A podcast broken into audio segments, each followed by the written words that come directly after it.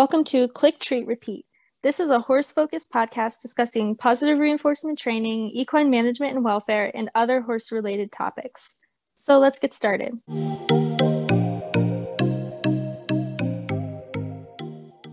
Okay, so today we are going to be talking about kind of the myth that positive reinforcement can only be used to teach tricks. And I think that this is a common myth among um, professionals and just people in general who don't really use positive reinforcement or only use it for tricks and primarily use more traditional training like negative reinforcement and positive punishment. And so um, I think, yeah, we just want to kind of address this because that can end up being kind of harmful to positive reinforcement if you know people continue to think that it's kind of not good for anything other than tricks yeah and it's a weird myth to me because people who have at least the basic understanding of learning theory, like operant conditioning, should know that it can be used in other aspects, but then at the same time, a lot of equine professionals, especially, don't really have that background. So it's kind of tricky. Yeah, that's very true. And to me, it's also strange because we see a lot of other species be taught really complex behaviors with positive reinforcement that maybe, yes, could be considered tricks, but you know, like extremely complex behaviors. Like, I mean, with dolphins, a lot of the time they do all sorts of interesting things, like even, you know, like the trainer like standing, surfing on the dolphin's back, stuff like that. And the dolphin's just doing all sorts of things. So while yes, those could be considered tricks, it's like that's honestly a lot more complex, I think, than a lot of what we're trying to do with horses, just you know, an everyday person on an everyday basis. So I guess to like see all that complicated work that trainers are doing with positive reinforcement and be like, oh, this is only for tricks. It couldn't possibly do, you know, barrel racing or whatever is like that just seems strange to me that people would kind of come to that conclusion. Right. And being clicker trainers, we also know that people will do it with like cooperative care. So I've seen videos of hyenas and wolves and lions and stuff getting injections and getting their teeth done or their nails trimmed, like all these crazy things that would be so hard to do if we force them to with more traditional based training. Yeah, exactly. I mean, I think that before they've kind of gotten um, you know, trainers that can teach those skills through cooperative care and positive reinforcement, they had to like usually drug those animals and kind of like shoot them with a stun gun and drug them so that they could get medical procedures done and now it can be done in a way that's so much safer for both the person and the animal. So that is really cool to see. I agree. So yeah i mean i think it's there's just so much stuff that we can do with positive reinforcement that to be like oh it's just tricks doesn't even make sense. Another thing too is that our animals don't know what's a trick and what's not because everything we do is so unnatural for them especially horses. Like they wouldn't normally in the wild on their own have to do like a piaffe or something like that. Like they don't do those things naturally. That's something we treat we teach them and the same is true for like hoof handling or being away from the herd. All these things that we do with them are so unnatural and all of it to the horses is a trick yeah that's such a good point like it's kind of another case of us as humans kind of projecting our like classifications and categories of things onto the horse. So like, oh, you know, um, smiling is a trick, but um, lifting up your hoof for picking out the hooves is not a trick, and riding is not a trick, and all those types of things. When, like you said, the horse really isn't gonna have a distinction there. They're gonna just see everything kind of the same as these are a behavior that I wouldn't normally do that I'm being trained to do. So that is definitely a very good point. Yeah, there's a lot of just putting our own labels and ideas onto animals in all species. So I thought it was worth bringing up. yeah, for sure.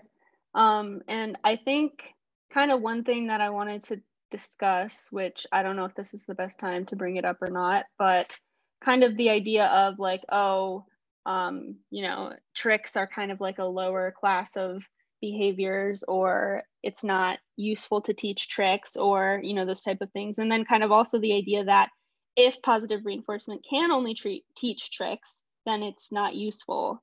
And I kind of want to push back uh, kind of against that in the sense that, um, you know, a lot of the other types of training that we see, like the more traditional types of training that don't use positive reinforcement, they often are pretty based in punishment and based in things that the animal may not enjoy or may be harmful to them in some way.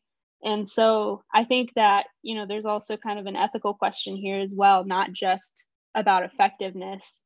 Um, I saw an Instagram post that kind of made me think about this. It was posted by um, dog underscore at heart on Instagram. And they posted saying, the question of can force free training do insert activity here is not what we should be asking. We should basically question if a sport that brings about the likely need to use aversives is worth competing in at all. So I think that's kind of a good point as well because like I would, you know, argue that positive reinforcement can teach any or at least nearly any behavior that you can teach with punishment or negative reinforcement or anything like that, but at the same time, even if it couldn't, I still don't think that that would be an issue for positive reinforcement because positive reinforcement is sort of often, or at least, you know, in my opinion, should be paired with kind of a perspective that the learner has autonomy and the learner can decide what is something that they're comfortable with doing. So, um, you know, even if we couldn't get horses to do non trick behaviors, I would be okay with that because we should kind of be thinking about like, I guess, what is fair to be asking and things like that. And that's kind of off topic, but I do think it's related um, since tricks are kind of seen as a lower class of behavior. But it's like if the horse is enjoying doing the tricks and the humans enjoying it, like that's totally fine. There's nothing that should be kind of, I guess, looked down on about that. Yeah, I think that comes down to just horse training in general, too, though. We kind of lose that fun side of it once we get more into showing or just like more advanced riding lessons and things like that, we kind of lose touch with just wanting to enjoy horses. So I think that's a little bit of where that comes from from but tricks are fun. Like there's no reason you shouldn't incorporate into your training no matter what you're doing. Yeah, I completely agree. I mean, tricks are fun and tricks can be anything or nothing. I mean, I I wouldn't consider most of my horses' behaviors to be tricks. Like if you were asking me like to describe them, I wouldn't say tricks, but to be honest, like a lot of people probably would see them as tricks because it's stuff like, oh, you know, um, walk onto a cone or step up on a platform, things like that, that, you know, people typically probably would see as tricks. But on the other hand, there are also behaviors that are, you know, providing like mental enrichment to the horse and things like stepping on a platform have physical benefits for the horse as well. So i mean there's so many things that are going into why we do those behaviors and things like that other than just like oh it's a fun trick. But even if it was just a fun trick like smile or whatever that's cool. And it's going to be if it's fun for you and the horse then that's kind of what matters yeah, that's so true. And going back to the idea that clicker training or positive reinforcement is for low level behaviors, it's just not. like you could train a whole dressage pattern in a behavior train behavior chain if you really wanted to, and they would just get that one reward at the end. Obviously, you have to work up to that, and it would take a long time, but you can chain behaviors to make patterns to make one really big behavior. So it's not always very easy. Like, yes, teaching a horse to smile is relatively easy. I feel like I could teach almost anyone to do that, but there's still timing that you have to think about and how you're rewarding your horse. And there's just so much that goes into it that I feel like is overlooked because traditional people just think clicker training is feeding horses. Yeah, that is so true. I mean, yeah, it can definitely be used to teach really complex behaviors. And I, I mean, I don't know a lot about like the dog world and dog competitions, but I do think, you know, in a lot of agility competitions, we do see people doing a lot of chained behaviors and, you know, getting the dog to kind of go through the agility course and, you know, they're not stopping to feed them after every single little obstacle that they go through or whatever. So, um, I mean, dogs are a little bit different since they're more reinforced by, like, I think play and you can kind of use those type of things more so than you can with horses. But um, yeah, I mean, I think we see that there, and we see people doing it with horses as well, just not quite as commonly as you know we see with other species. And i think we will be seeing that more with horses. And something that uh, trudy dempsey said um, i can't remember when she said it if it was in the course that i did with her if it was in her podcast or something like that but she was talking about how important it is for positive reinforcement trainers to try to work towards kind of like you know learning how to chain behaviors and things like that just because it can set an example for other people that you know this is something that we can do and it can be really successful. Because like i personally wouldn't even care to like i don't know I, I have no problem feeding after every behavior and i'm not planning to like enter shows or anything where i wouldn't be able to do that. So i have no problem just doing that so i don't have like a personal reason to chain behaviors i guess but just in the sense of like you know showing people it is possible and this can be done well um, I think is really important. So that's kind of, you know, one motivator. Obviously, we shouldn't do things just because of external pressure, but I do think it can have a positive impact on the, the horse industry and on horses overall and their welfare when people start to see how possible it is to do that. Right, I agree with all of that. I think people just either look at clicker training and kind of laugh at it, or they look at it and they're overwhelmed because it's so different from what's done traditionally. So I think putting out some examples of how to break things down or how to chain things and do things like that in a way that look practical are really helpful to bring people into clicker training. Yeah, I agree. And what you said about how people either like kind of don't know what it is or they're confused by it, I definitely think that's true. Like whenever I tell people, "Oh, I do clicker training," they're like, "Oh, so you do like Liberty stuff like that?" And I'm like, um, not exactly. Like, yeah, I work at Liberty and it kind of is Liberty, but not in the sense of, you know, like what you're thinking of.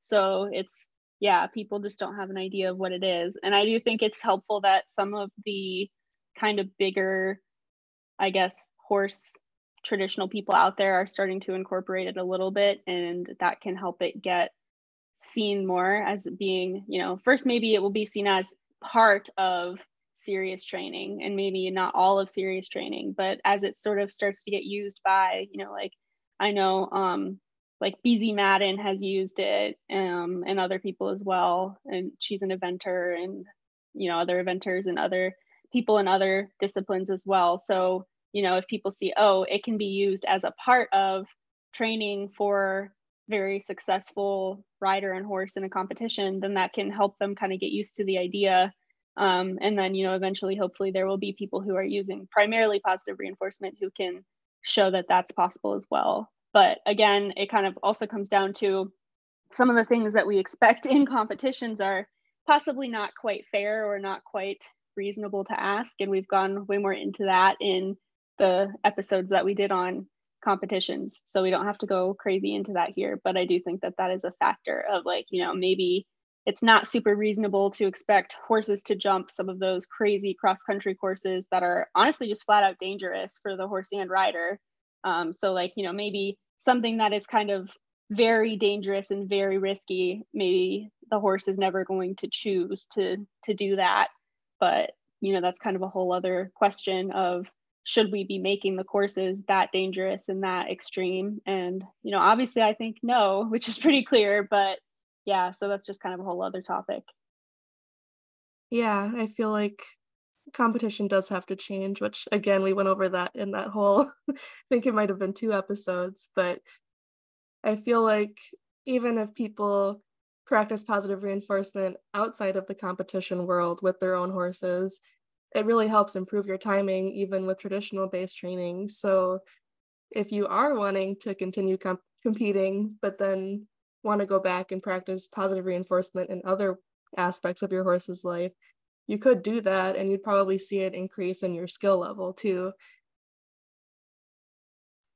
Yeah, I mean, I think positive reinforcement trainers really get into having good timing with, you know, your click and things like that and that can be helpful even if you are doing negative reinforcement training just having the good timing because it's equally as important if not more important to have perfect timing in negative reinforcement training. So um, definitely yeah, I think that that can help improve your skills. And hopefully, when people start to see that benefit as well, they may start to see that it's useful. And obviously, you don't have to do positive reinforcement to learn how to have good timing with negative reinforcement. And that largely, I think, just comes down to that positive reinforcement trainers are so aware of the science and so focused on how to do it correctly, I guess. Whereas a lot of negative reinforcement trainers are more so practicing tradition and kind of doing a distorted form of negative reinforcement that is not really correct and therefore is kind of hindering the horse's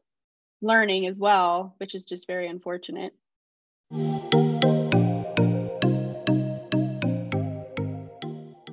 I hope you enjoyed this episode of Click Treat Repeat. Feel free to check us out on Instagram at Click Treat Repeat Pod. You can find Jen at Genuine Equine and myself at bonafide.bt we upload new episodes every Monday and hope to see you then. Happy training!